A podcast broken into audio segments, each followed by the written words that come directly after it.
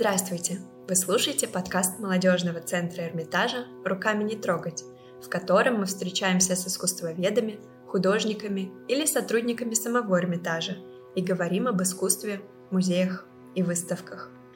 В этом интро, что я произношу из раза в раз, есть словосочетание «молодежный центр», хотя взрослого центра или детского в Эрмитаже нет.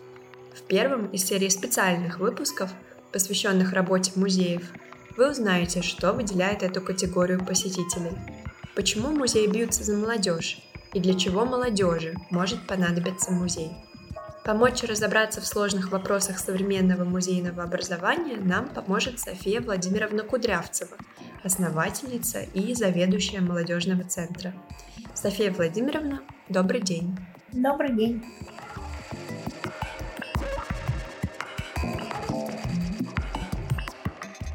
Сегодня я хочу начать с более общего и перейти к частному, а именно прежде всего вот с любопытной темы о том, как в принципе а, поменялся и продолжает меняться современный музей.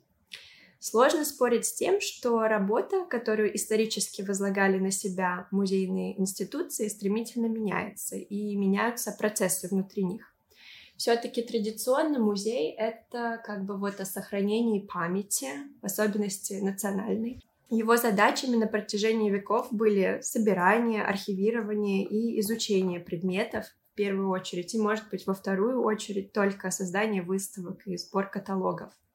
А теперь вот к этой стройной схеме добавился не один десяток функций, э, среди которых в том числе образовательная и развлекательная.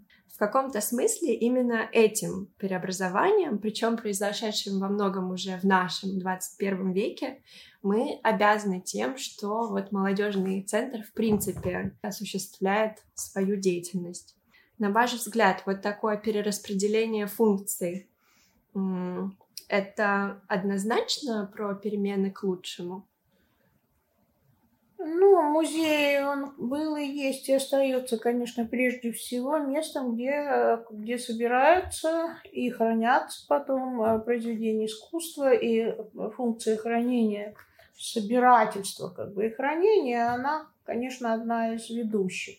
Но к этим двум функциям сейчас прибавилась еще одна, которая раньше находилась где-то на втором плане, и эта функция Э, ну, я бы сказала, все-таки образовательная. То есть э, для чего существует музей? Он хранит вещи, но эти вещи будут ничем и мертвы, если на них не будут смотреть. То есть э, добавляется еще такой важный компонент, как публика. Эта публика должна приходить в музей, должна чувствовать себя здесь как-то гармонично, то есть применительно тем произведениям искусства, которые здесь находятся. Поэтому вот эта образовательная функция музея, или как у нас называют ее, все-таки еще просветительная, но я считаю, что это более такой старый, устаревший уже термин, который требует пересмотра, это функция одна из э, важнейших, потому что без публики э, нет музея, есть хранилище. А музей будет существовать только тогда, когда Э, внутрь в него будет попадать человек со стороны, зритель, для которого как бы это все и висит. Угу. Все эти вещи. Но мне вот интересен особенно вопрос о том, что функцию, которую традиционно выполняли школы, университеты и институты, теперь в какой-то мере вот на добровольной основе также исполняет музей. Мне кажется, что это что-то новое, радикально новое? Знаете, вообще на самом деле школы, университеты, институты, они, может быть, давали какую-то сумму знаний об искусстве, да, об изобразительном искусстве, либо о другом, о культуре, но в Эрмитаже, начиная с 20-х годов 20 века, уже появился вот этот самый просветительский отдел. И сюда приводили людей, самых разных. Это были рабочие, прежде всего, почему просветительские, потому что просвещать надо было. И детей, и людей других разных самых категорий. И, собственно, здесь э, они получали, эти люди, как раз такую, такую, такие знания, такие вот представления об искусстве изобразительном, которые ни одна другая институция дать не могла бы и не может и сейчас. Поэтому как бы они существуют и школы, и э, университеты, и они дают очень много для того, чтобы человек как-то развивался, что-то понимал. Но музей ничто не может заменить. Угу. Музей всегда остается, что касается вот этих знаний об искусстве. Музей все-таки какое-то первое место занимает. Ну вот про художественное образование и то, как мы преподносим его в общем образовании, я хочу с вами поговорить отдельно, потом уже немного позже. Uh-huh. А сейчас просто скажу, что мне кажется, что не в последнюю очередь в силу того, что музей взял на себя вот эти образовательные и развлекательные функции и ежегодно именитые музеи выпускают серию выставок, блокбастеров и так далее. Мы столкнулись э, с новой какой-то да, такой проблемой, так называемым вот этим museum over tourism, то есть mm-hmm. вот этим перенаселением, mm-hmm. каким-то слишком большим потоком туристов, которые по сути своей вообще далеки от искусства, не очень им интересуются, а только вот проносятся по залам с целью увидеть там два-три самых главных да, экспоната. Да, да. А, и эм, как бы получается своеобразная дилемма здесь. С одной стороны, понятно, что музеи должны зарабатывать, и это отличный источник дохода, а с другой стороны, вот не хочется, чтобы это происходило за счет э, превращение культурного пространства в некий такой проходной двор. Вот. Ну, вернемся непосредственно к работе с э, молодежной аудиторией. Mm-hmm. Сейчас видим, что почти все музеи работают с детьми, знают, как это правильно делать. Все также работают с и заботятся об инвалидах, э, понимая, как важно создать доступную среду. А вот к специализированной работе с молодежью музеи пришли сравнительно недавно, может быть, э, за последние 20 лет. Mm-hmm. И молодежный центр Эрмитажа, который вы основали, стал как раз одним из первых таких узкоспециализированных отделов. Существовали тогда в Эрмитаже уже и отдельные экскурсии, и работал научно-просветительский отдел существовал. Но вам показалось, что вот студенты и молодые люди требуют к себе какого-то особенного такого отношения. Вот расскажите, пожалуйста, как родилась идея и в каких вообще условиях начинался молодежный центр? Вообще научно-просветительный отдел, как я вам уже говорила, он возник в Эрмитаже в 20-х годах. Да, это было давно, уже очень. И существовал всегда, то есть с тех пор, и существует до сих пор. Это огромный отдел с огромным количеством всевозможных лекций, экскурсий, занятий. Но, в принципе, даже в начале уже 90-х годов оказалось, что существует очень много занятий, экскурсий, лекций для школьников, для взрослых. А вот студенческая аудитория, она как бы никуда молодежная. Она как бы и в школьную не попадала, и во взрослую тоже, потому что ну, 35-летний человек и 20-летний человек – это разные совершенно категории, так же как 12-летний школьник и тот же там 18-летний студент первого курса. Это я из будущего вношу ясность в описание внутри Эрмитажной организации, которую, как нам показалось, мы недостаточно хорошо объяснили. В Эрмитаже, помимо молодежного центра, есть школьный центр. Это его неформальное название. Официально он называется научно-методическим отделом по работе с детьми. Именно он занимался и детьми, и молодежью еще с 1920-х годов. Молодежный центр как отдельное направление в работе с публикой появился много позже, в конце 90-х. С тех пор взрослые находятся в ведомстве научно-просветительского отдела, школьники – школьного центра, а все те, кто между ними – молодежного. И в 90-х годах, когда возникли какие-то возможности у людей увидеть новые идеи, темы, э, познакомиться поближе с зарубежным опытом, когда открылись границы. Оказалось, что советские музеи, вот эти бывшие российские музеи, все-таки они как-то очень традиционно смотрят на вот личность вот этого Визита, кто он такой, кто этот самый человек. И я поняла, что надо найти нишу определенную именно для этой аудитории. Она очень специфическая. Вот эти студенты, молодые люди, отказывались ходить в музей, потому что у нас существовала такая, бытовала такая идея, что музей – это храм. И студент, приходя сюда, он должен ну, вот, как бы чувствовать себя здесь, как в храме. А студент, он хочет какой-то большей свободы.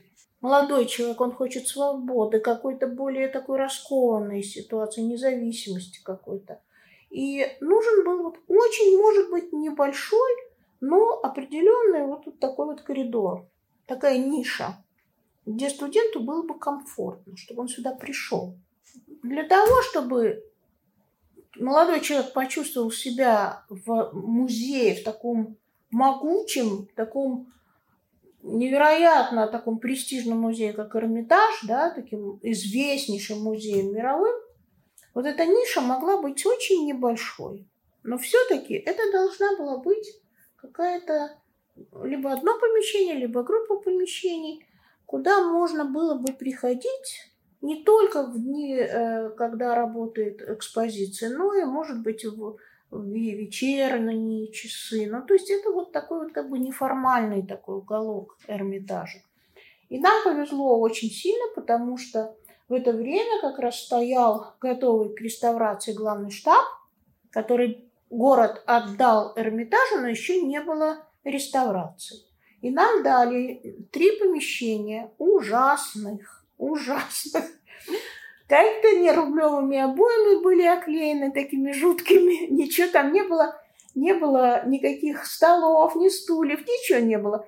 Мы просто там в, во дворах, вот сейчас это роскошные наши пространства, вот этот пятый двор атриум, Здание главного штаба, располагающееся на Дворцовой площади в Санкт-Петербурге, было построено по проекту архитектора Карла Росси в первой половине XIX века. Восточная часть здания передана Государственному Эрмитажу, который разместил в здании картины XIX и XX веков, а также проводит в нем выставки современного искусства. Архитектурный проект реконструкции главного штаба, выполненный к 2013 году Петербургским архитектурным бюро «Студия 44», представил собой органичное внедрение современной архитектуры в историческую среду. Музейный комплекс имеет дворовую структуру. На главной из них – пространство «Атриум», и указывает София Владимировна. А в то время это были дворы, заваленные всяким мусором, потому что здесь до Эрмитажа находились всякие научно-исследовательские институты, которые были выселены. Вот мы набрали там столы, набрали какие-то стулья страшные, старые. Но во всяком случае нам удалось сделать такой вот уголок, очень уютный, несмотря ни на что, с отдельным входом. И мы могли э, открыть этот вход и запускать туда вот этих самых студентов. Мы сделали, мы решили, что нам надо делать для того, чтобы студенты почувствовали себя уютно здесь, в этих помещениях. Во-первых, нужно было выведать как-то их пристрастие, чем они интересуются. Мы сделали социологические опросы. Провели по университетам, выбрали там какие-то группы различные, потому что никаких еще возможностей там интернета, соцсетей, ничего же этого не было в то время как и в компьютере еще не, было никаких. Только появился. Вот, только появился, у нас был один компьютер на всех, один. Э, мы просто социологи ходили и изучали, что они хотели бы. И что оказалось? Они хотят современное искусство самое первое. И самое главное. Все хотели современного искусства, все о нем знали, Никаких книг не было, никаких представлений о том, что есть современное искусство, тоже не было. Весьма так смутные представления. Поэтому нуждались люди как раз в знаниях, связанных с современным искусством. А современное искусство в нашем представлении это вот середины 20 века, начиная, потому что что было до э, революции 17 года, все все знали, а что было потом, это уже было так как-то отдельно. Особенно, конечно, 60-е, 70-е годы, 80-е, 90-е. Это был вот такая терра инкогнита, земля. Поэтому мы сделали секцию, посвященную современному искусству. Второй запрос по количеству интересующихся Восток. Третий – это Эрмитаж. Вот эрмитажные коллекции, но, так сказать, вот в таком более неформальном изучении. Четвертый – Петербургский клуб. Об истории города. Об истории города, да. И еще один был по искусству Италии, что-то вот в таком духе. Вот пять секций. Мы сделали такие секции, на которые человек мог записаться. А как сделать, чтобы он записался? Опять-таки, ничего, никаких сетей нет, да? Мы решили, что нам нужно сделать традиционный праздник, День студента в Эрмитаже. Как нам это сделать? Лучший зал нужно вытащить, да, выбрать. Выбрали, конечно, Эрмитажный театр. Затем, что нам нужно сделать, чтобы люди пошли? Сделать прекрасную программу, какую-то очень такую важную, интересную.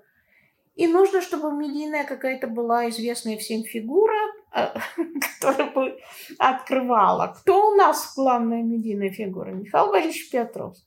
Конечно. И вот мы поговорили с Михаилом Борисовичем Петровским, и Михаил Борисович сказал, да, он очень заинтересовался, и вот первое воскресенье октября, с тех пор так оно и есть. Это первое воскресенье октября, открытие студенческого сезона, студенческий клуб представляют э, здесь в Эрмитажном театре и приглашают всех желающих. Э, в то время мы просто ходили по университетам и раздавали пригласительные билеты и вешали объявления. И поэтому, когда был первый день студента, мы сидели и не знали, кто к нам придет. Будет у нас 20 человек в этом театре, или 50 человек, или 550 человек. Мы не знали. И вот э, за полчаса приблизительно мы смотрим, что народ идет. Идут люди, которые, ну, кто-то увидел объявление, кто-то поговорил со своим другом или с подругой. И вот эти люди приходят. Мы для них сделали красивые очень вступления, красивые презентации какие-то, потом сделали э, концерт э, Санкт-Петербургского духового оркестра, который был связан с Эрмитажем, Адмиралтейский ансамбль такой.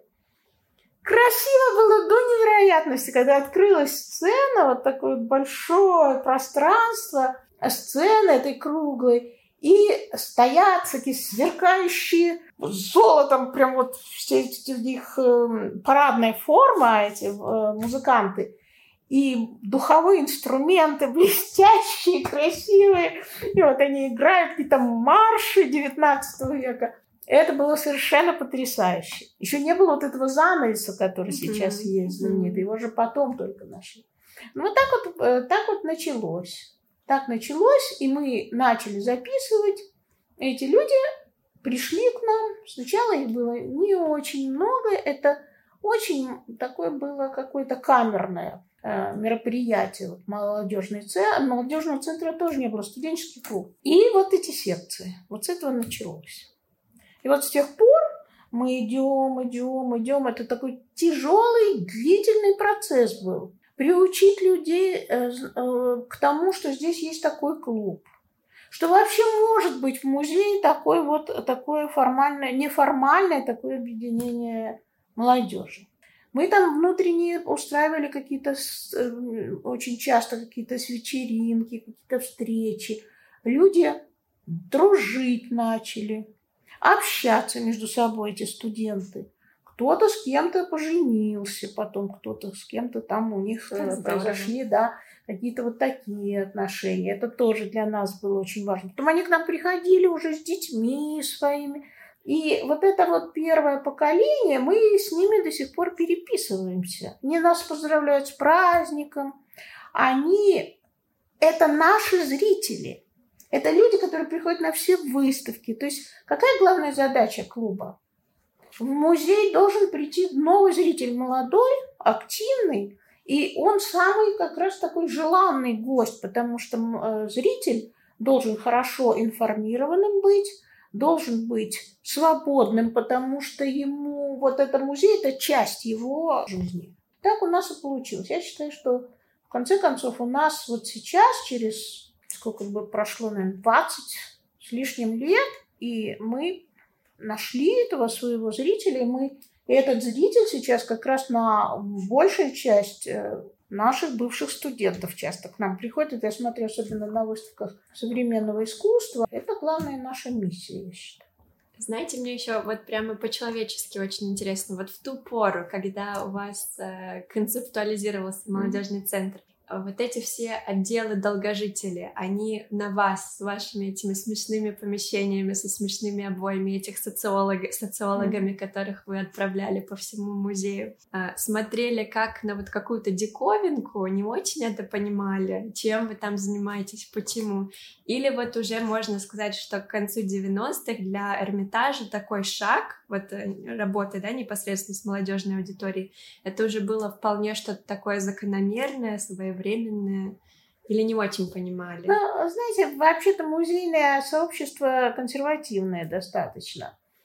У нас мы были очень, э, в общем, удачливы в чем? В том, что директор Эрмитажа Михаил Борисович Петровский, он всегда был открыт вот этим новым каким-то идеям, ему всегда вот они как-то импонировали и нравились.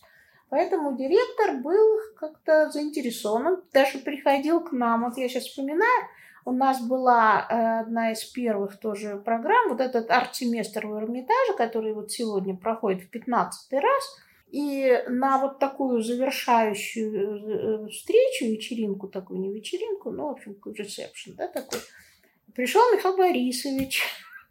У нас есть фотографии, где он вместе вот с этими ребятами совсем молодыми, э, такие вот бутерброды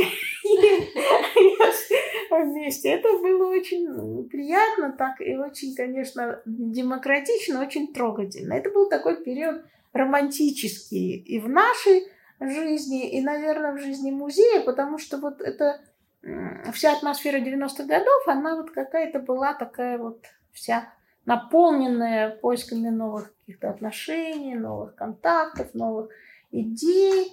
И, конечно, музей э, тоже должен был меняться, в музее тоже происходили всякие разные вещи. Но были, конечно, противники, но они сейчас у нас имеются, конечно.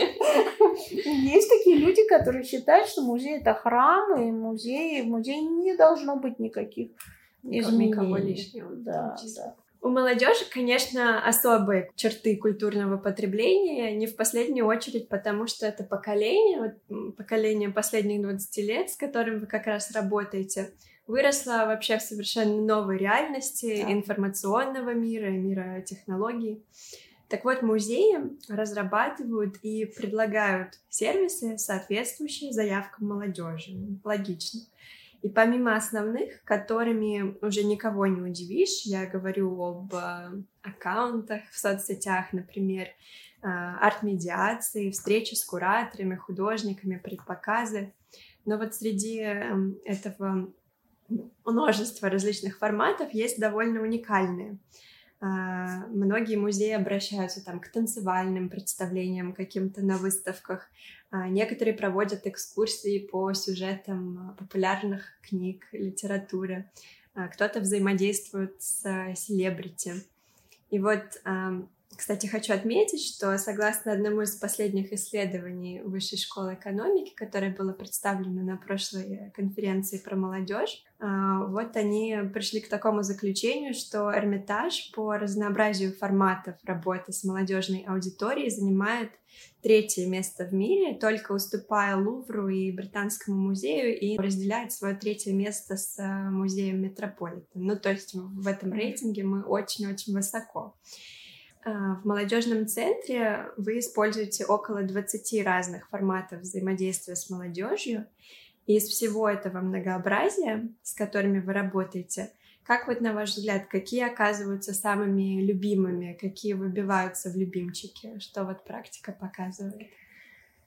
Во-первых, ну, два слова надо сказать, что студенческий клуб у нас в одиночестве долго не продержался, а через какое-то время, конечно, мы вышли за пределы в нашу программу, за пределы вот этого узкого достаточно камерного, в общем-то, я считаю, направления в нашей работе. И вот появился этот молодежный центр с огромным количеством всяких каких-то предложений, направлений, каких-то мероприятий и э, научно просветительных, и культурных, и образовательных, самых разных, и учебных. Так что это вот все развивался очень быстро. Это первое. Второе, какие из программ, ну, я считаю, что самые, наверное, вот любимые мои программы, это вот эти вот встречи с художниками интерактивные, какие-то фокус-группы, когда художник ведет мастер-класс, и по результатам мастер-класса потом создается фокус-группа, которая работает вместе с художником над собственными проектами. Вот я очень люблю эти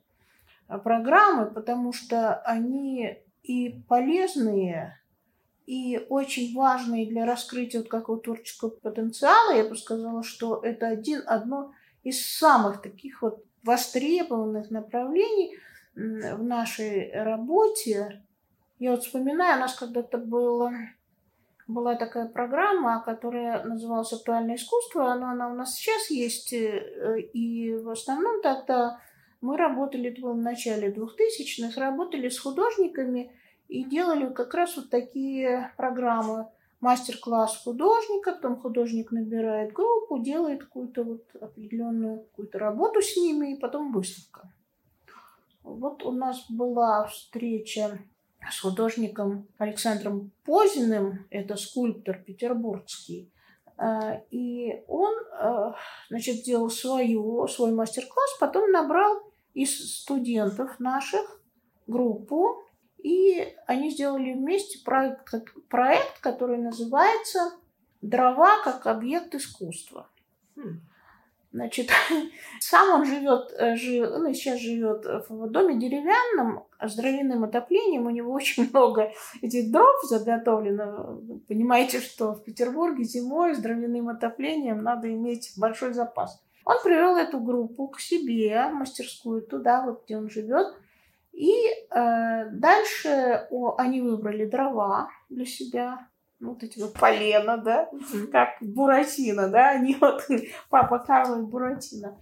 И потом все они из этих дров сделали какие-то объекты деревянные. Надо же. И я помню, я пришла на эту выставку, и я смотрю, несколько работ прям профессиональные, потрясающие совершенно. Причем сделали их ребята, которые не являются художниками. Вот просто такой объект современного искусства с хорошим пониманием пространства, как вписать вот этот объект в пространстве, как его расположить, красивый, интересный, новый какой-то. Но это было потрясающе. То есть вот я помню эту, этот один объект, который мне просто не забыть. Там девочка, которая вообще никогда не занималась никаким творчеством, но у нее этот потенциал был заложен. И правильное такое вот как бы поведение художника, который их направлял, он сам за них ничего не делал. Но это было очень здорово. И это вот такое вот просто счастье было, потому что я видела, что люди, они вдруг открывают в себе какие-то неизведанные, непонятные, невиданные для них э, моменты в их э, вот, психо такой физическом. Да, здорово, как правильно подобранный да, формат да, может выявить да. такие новые какие-то грани личностные. Да, это очень здорово. Вот это моя любимая, наверное, а, программа. Но она еще сочетается обычно еще с такой вот системой, такой формой, как Art and Progress, то есть художник при них вместе с ними работает как бы в процессе. Угу. Он как бы делает произведение в процессе, а они за ним следуют, как художник и его ученики, как бы получается. Ну, такая история. Ну, вообще, надо сказать, что у вас э, в молодежном центре часто проходят такие вещи, которые как бы среднестатистическому человеку, может быть, даже не вяжется, что в музее вообще такое может существовать. Это вот вечеринки, диджей-сеты, то есть что-то очень современное. И э, все эти вещи, это, мне кажется, такое регулярное подтверждение тому, что музей и тот же диджей-сет может вот гармонично как-то сосуществовать, когда заинтересованная, активная, интеллигентная молодежь, хотя вот, как вы сказали, не обязательно даже имеющая какую-то профессиональную связь с искусством, они собираются вместе, чтобы вот разделять какое-то общее увлечение в такой неформальной, да, дружеской обстановке. А, честно говоря, я бы сказала, что такое общее настроение дружественности и интереса к чему-то новому сохраняется даже не только на вечеринках, бог с ними, но они для того и созданы, но вот даже в, в учебных э, занятиях, в секциях студенческого клуба примерно царит какой-то такой же общий настрой. Да. И интересно, что русские музеи вообще очень любят делать акцент на коллективизме а, объединяя молодежь, вот студентов, выпускников клубов, и эта сплоченность как-то вот особенно хорошо вписывается, я не знаю, в нашу культуру, в наше общество, очень именно в России хорошо приживается. Мне вот интересно, на ваш взгляд, какие еще есть отличия в музейном образовании между нами и заграничными примерами, кроме вот этого акцента на коллективизм? Ну, я думаю, что первое, у нас ведь, э, ну, может, это проблема наша, с одной стороны, у нас нет большого количества денег на mm-hmm. такие программы. То есть мы бюджетная организация, и очень многие э, такие вот очень большие ограничения существуют. Хорошую программу, как вот сейчас уже показывает, собственно, опыт, создать, не имея достаточного бюджета, довольно сложно. На Западе, в общем, под это выделяется бюджет, конечно.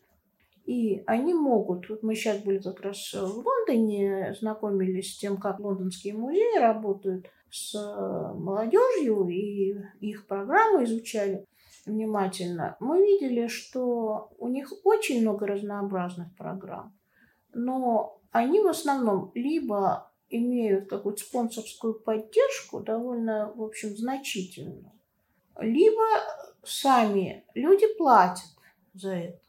У нас вот студенты у нас бесплатно посещают все, все занятия студенческого клуба бесплатные, все большие проекты молодежного центра бесплатные.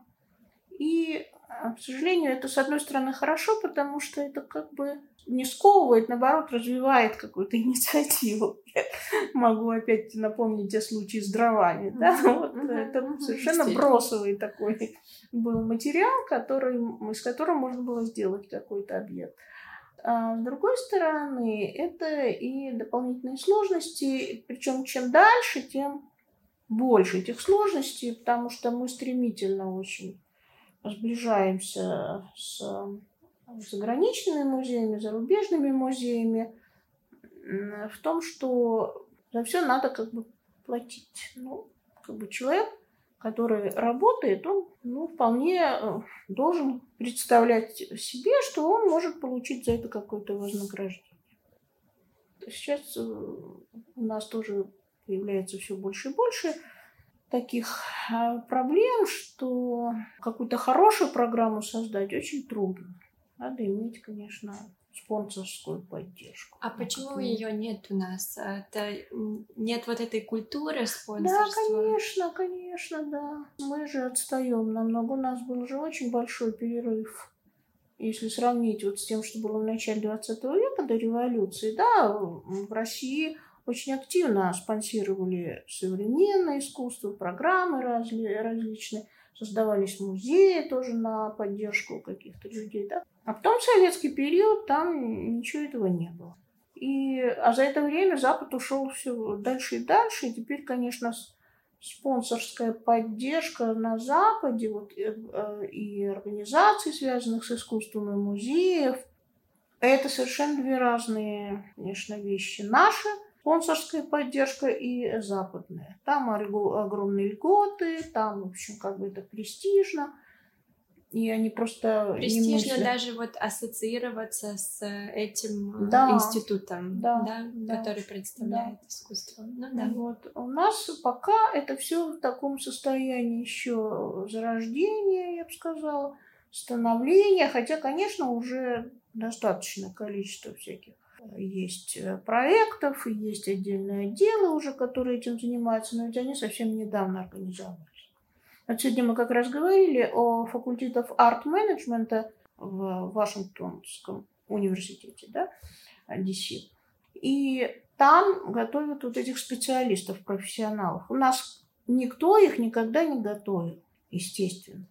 И вот те люди, которые у нас занимаются менеджментом в музее, они приходят с нуля начинают, они сами себе набирают какой-то опыт, и потом, собственно, работают, уже начинают работать, но это все сложные, сложные процессы. Я буквально только что сейчас с этими американскими студентами проговаривала mm-hmm. этот момент. Они очень удивились, что они как раз-таки в большинстве своем люди, не имеющие какого-то искусствоведческого бэкграунда, как раз приходят работать в музее именно как музейные специалисты, музейные менеджеры.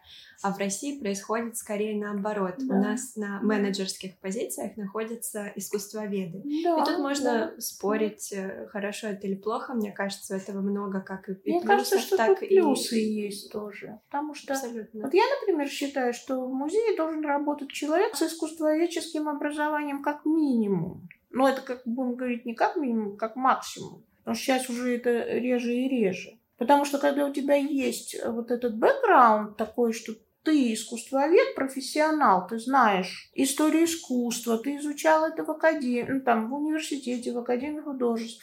Э, для тебя это все, этот мир, ты в нем ориентируешься. А когда приходит человек с другим образованием, он приходит в художественный музей, например, ему вот это вот необъятное не объять ему очень сложно.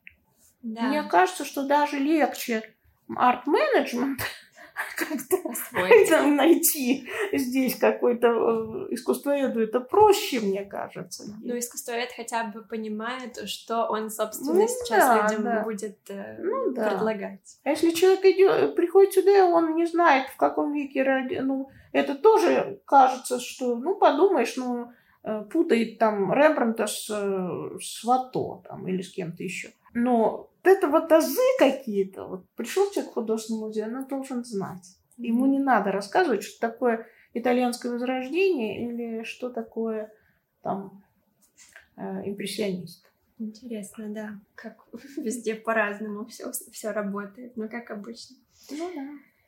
Так, ну ладно, вот в 2018 году, в прошлом, молодежный центр представил образовательную программу к выставке современного бельгийского художника Яна Фабра и был за нее удостоен награды как лучший проект в сфере музейного образования на Интермузее, Международном фестивале музеев. Как, на ваш взгляд, что послужило такому успеху и признанию? И вообще, какие новаторские форматы были придуманы для программы? Как она проходила вообще? Ой, я хочу вам сказать, что это такой больной, больной вопрос и больная тема. Дело в том, что мы, конечно, очень старались и очень много интересного сделали, но, к сожалению, вот, вот эта фигура Фабра, она настолько скандальная, Ян Фабр – современный бельгийский художник, скульптор, театральный режиссер и хореограф. Фабр широко использует в своих работах эстетику животного мира, часто прибегает к использованию панцирей, скелетов, рогов и чучел животных как средством выражения художественных идей. Например, в 2002 году он создал работу «Небо восхищения», покрыв плафоны потолка в зале Бельгийского королевского дворца изумрудными надкрыльями более чем миллиона жуков. В медиа такой интерес к беспозвоночным связывают с его родством с Жаном Анри Фабром, известным французским энтомологом и автором книги «Жизнь насекомых».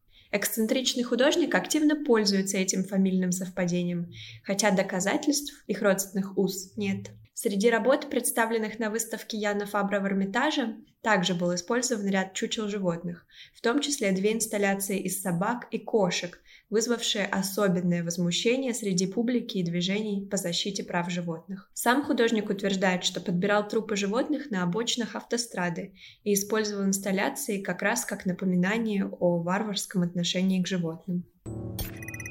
И он настолько, в общем, выбивается из ну, каких-то представлений человека со стороны. Вот мне, например, Фабра, я на него смотрю, он у меня не вызывает никаких вот там отрицательных эмоций, потому что я в нем вижу и положительные, отрицательные стороны, но я его воспринимаю именно как художника, художника достаточно известного, достаточно серьезного, в общем-то. Э, и для меня вот нет такого понятия нравится, не нравится. Ну, а человек приходит сюда и видит, э, приходит сюда, тут вот кошки, чучело собак, вот здесь у нас, да, были фабр, там какие-то скелеты, какие-то ужасные уроды, и у него все просто внутри переворачивается. Как это можно, чтобы такой музей, как Эрмитаж, вот такое выставил? Вот он не доверяет. Он Эрмитаж выставил, Эрмитаж имеет право выставлять. Эрмитаж имеет право выставить то, что ему кажется интересным. Приходи, приходишь, ты должен доверять музею. Ты должен пытаться понять, что это такое, почему это. А у нас публика в основном начинает с чего? А, это все дрянь, все это гадость, все это ерунда. Вот тут, значит, все музейные сотрудники такие сякие, и мне это не нравится, и я вот буду писать. Ну, сейчас это в последнее время очень э, развивается так активно. Пишут. Писать в смысле жаловаться? Жаловаться, да. Министерство культуры нам писать. Министерство культуры оно же э, жалобу эту должно спустить в Эрмитаж, да, обязательно существует же система, да, как э, такой это вертикаль это. Музей должен разбираться. Пикеты какие-то за пределами музея. Вот мы с этим столкнулись. Кого-то обливают, что-то делают. Музей как вот был во времена нашего Фабра, э, любимого, был в состоянии, ну прям вот э, каждый день ждали какой-то провокации, да? И в, этот, в этом случае мы были как бы на переднем крае.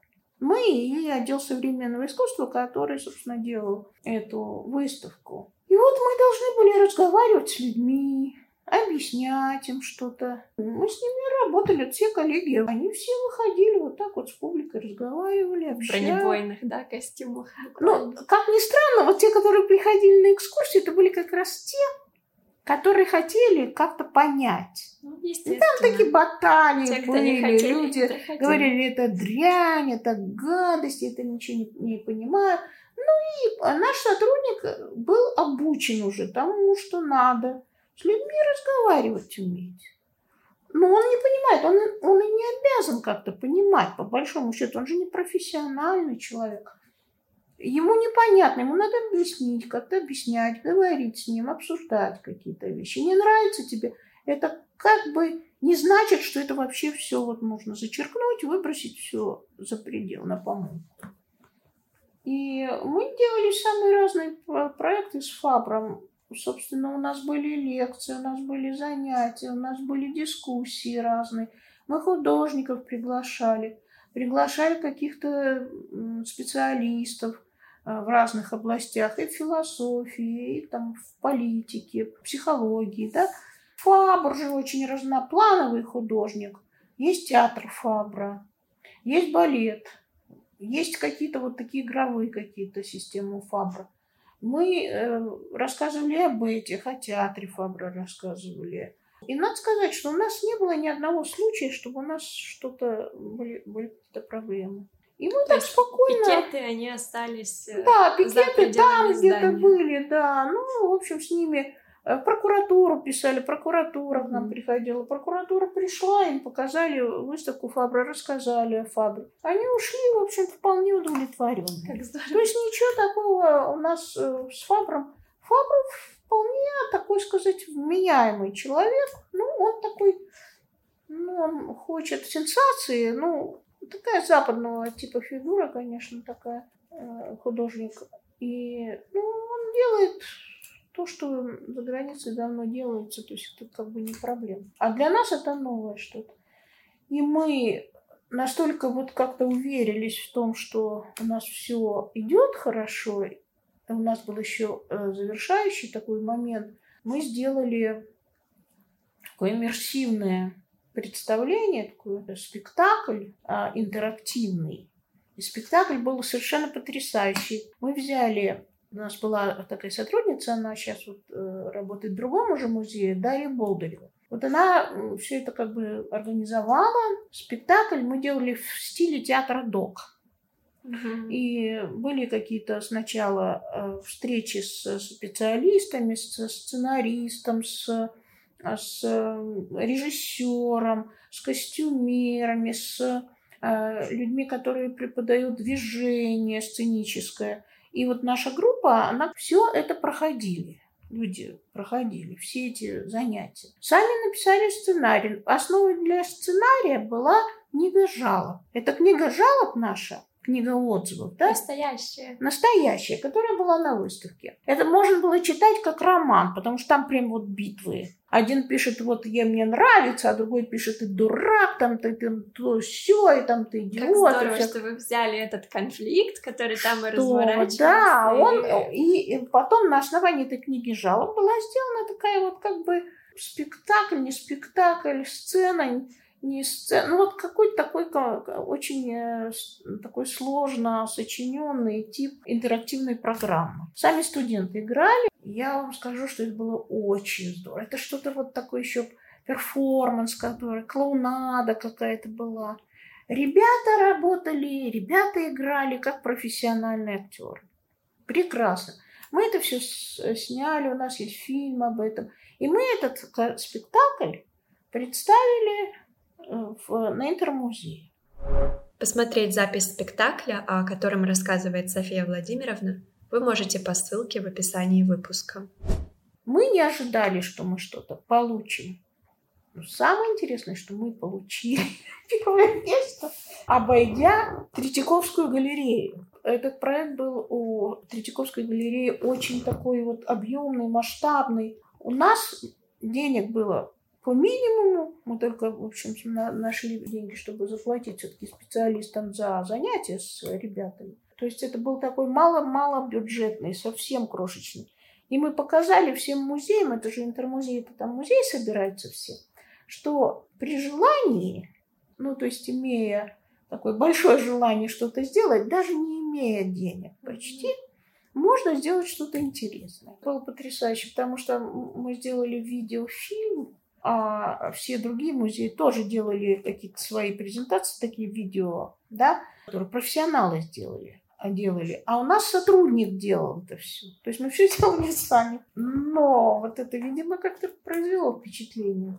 Правда, возбудились там всякие силы. У нас появился такой недруг э, в сетях, в Ютьюбе, который просто ужасные фильмы про Эрмитаж, про Фабра делал такие видео ну, то есть провокационные такие угу. очень. Надо сказать, что мы были под таким прицелом. Потом в течение нескольких месяцев это было очень тяжело. Прокуратуру нас вызывали, он писал в Министерство культуры тоже всякие письма, что мы развращаем народ и ну, всякое такое. Ну, мне кажется, это индикатор как раз Ну да, но того, тем не менее нам приходилось нелегко. Нелегко, да. Mm-hmm. Мы готовы были Всегда. что-то сделать, но не думали, что могут быть всякие последствия. Угу. Не просчитывали. Ну, может быть, вот надо просчитывать уже. Ну, все равно не или идти на риск, да, все равно не просчитаешь. Да. Ладно. Хочу вернуться к вопросу, вот э, мы примерно оттуда с вами начали, о вот перераспределении функций институтов, mm-hmm. вот о том, как музей теперь тоже вовсю образованием занимается. По весне этой весной. В молодежном центре проходило небольшое исследование аудитории, и там был вопрос, на который студенты должны были ответить, как они оценивают свою подготовку в темах изобразительного искусства, истории искусств, mm-hmm. которая им в школах их дается непосредственно. Mm-hmm. Как этот предмет называется? Мировая художественная культура. Да. Среди большой стопки этих анкет эм, я их сама перебирала, не нашлось ни одного человека, кто бы высоко оценил общеобразовательный вклад вот в свою эрудированность в темах искусства. И хочу поговорить с вами про это. Что это говорит нам о нашей общеобразовательной системе? И правильно ли то, что этот пробел, который, как очевидно, существует в знаниях молодежи, закрывает музей, и причем на добровольной основе. Ну, я думаю, что это хорошая, в общем-то, очень миссия для музея, очень важная. Преподаватели все-таки есть преподаватели, у них другая профессия. Да? Если им нужно читать курс истории мировой культуры, они как его читают? Они где-то читают какие-то книги, есть множество всяких статей по этому вопросу, они идут на курсы повышения, может, квалификации – но все равно, все равно они вот эту сложную, достаточно огромную сферу в жизни культурное человечество, но им трудно поднять. Ну, трудно, от них нельзя этого требовать. За границей, конечно, существуют специальные в музеях курсы подготовки преподавателей, потому что музеи не ведут для школьников, например, сами какие-то экскурсии, это делают преподаватели, но эти преподаватели контактируют очень активно с музеями, они должны пройти курс, они должны сдать какие-то там какие-то нормы, там что-то такое они должны сделать. И потом они работают в тесном контакте с музеем. То, что вот мы сейчас это берем, и я вижу, это не только для школьников важно. Почему к нам так много студентов ходит? Причем профессиональных студентов, из профессиональных факультетов, из искусствоведческих всяких факультетов, из э, мировых там культурологических. Им не хватает знаний об искусстве, которые им дают там, в университете или в школе. И они приходят сюда. Потому что здесь сейчас очень широко, конечно, широкая такая сфера разных очень и лекций, и занятий, интерактивных занятий, на которых они получают вот то, что они не могут получить у себя. Знаете, я э, когда готовилась к нашей беседе и записала этот вопрос, и как раз прочитала его коллегам, находившимся со мной в офисе на тот момент. И такая интересная у всех была разная реакция. Оказалось, что у тех, у кого вот МХК как mm-hmm. предмет был в школе, даже скорее... Мировая художественная культура. Да, да, да, да. А, пришли к выводу, что лучше бы его и, и не было, да. потому что он настолько на, на много лет вообще отбил желание приближаться ну, к искусству. много и в школе, к сожалению. Да. Ну, интересно, потому что музейное образование в любом случае изначально а, отличается от школьного, по крайней мере, потому что она на других принципах совершенно построена. Оно все-таки про э, добровольность, да, да, про неформальность. Я и... считаю, что только добровольно можно что-то такое познать. А вот. если человек не хочешь, не хочет, его ты хоть не хочешь, чем? Э, завлекая, он не будет, его надо заинтересовать, или он должен понять, что ему это надо. Вот, поэтому те люди, которые как раз доходят до музея, ну, да. понятно, что у них уже есть определенная, да. ну, по крайней мере, эмоциональная подготовленность к тому, что они сейчас эту информацию будут получать. Да.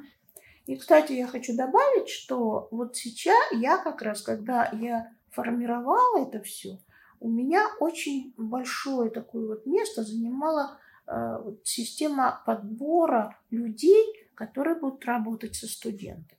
Мне, у меня даже на первом месте стояло не какие-то обширные знания, глубокие, а то, как человек может их подать, насколько он харизматичен, насколько он открыт для, для студентов, для школьников, для молодых людей. Когда это вот самое главное, если он как-то их Э, может зацепить. Вы, вы ведь знаете, у нас есть такие люди, есть вот нечто такое, что людей это, да? ему тянет. Люди приходят, они любят этого человека, они его уважают, они приходят к нему и советуются с ним, и общаются с ним. Что может быть лучше? Да. Вот. Это вот важно. Чтобы э, молодой человек пришел сюда, и он доверял. И он видел, что вот этот его наставник, которого он выбрал, он действительно интересуется им. Но он пришел к нам, значит, мы его должны... Здесь должна быть атмосфера вот этого доверия, открытости и уважения.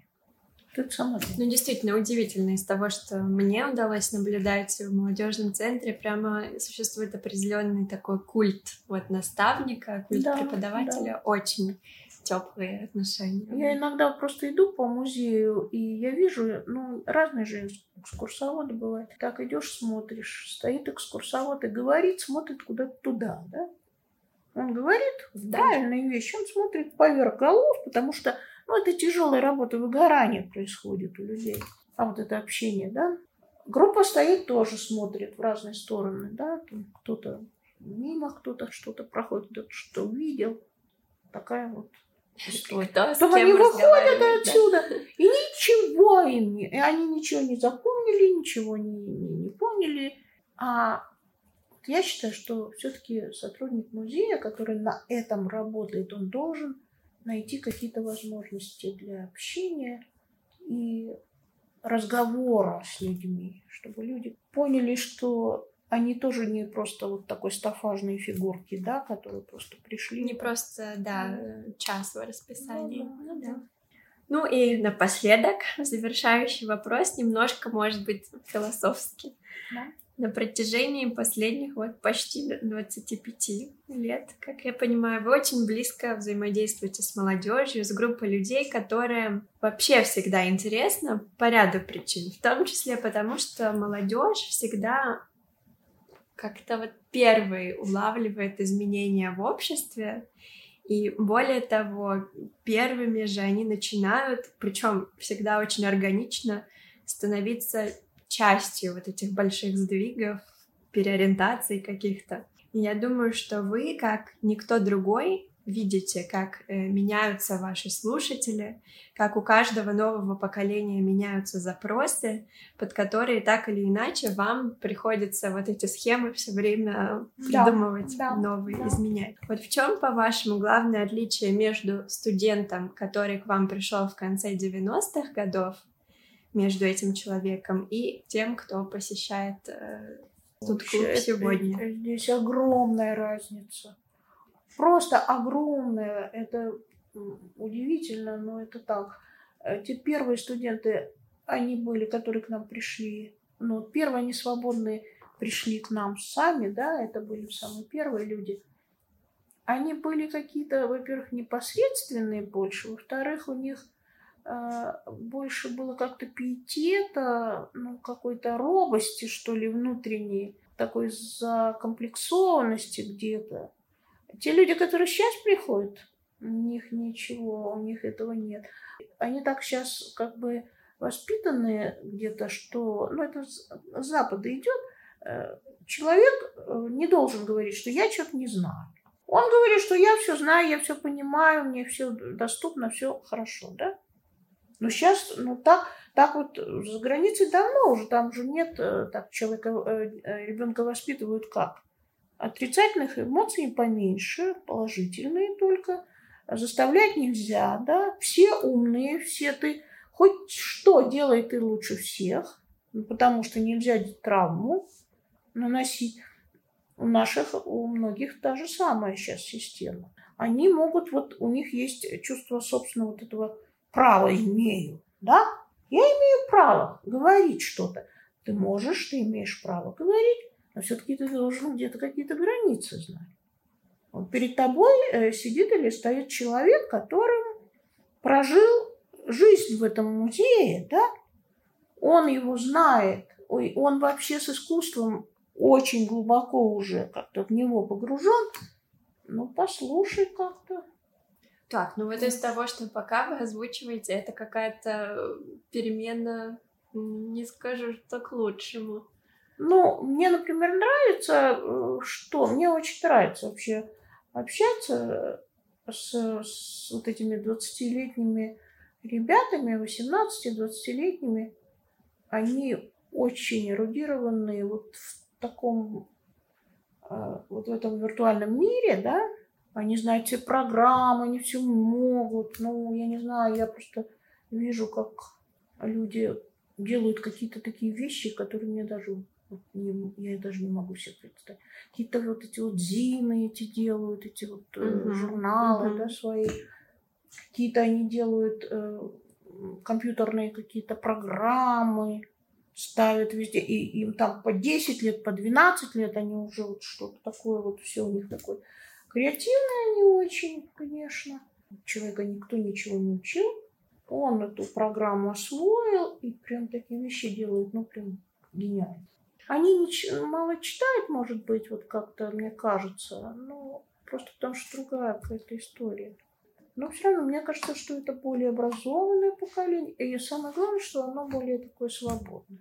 И я думаю, что, конечно, это очень положительный момент, который как бы приведет потом к, к важным изменениям.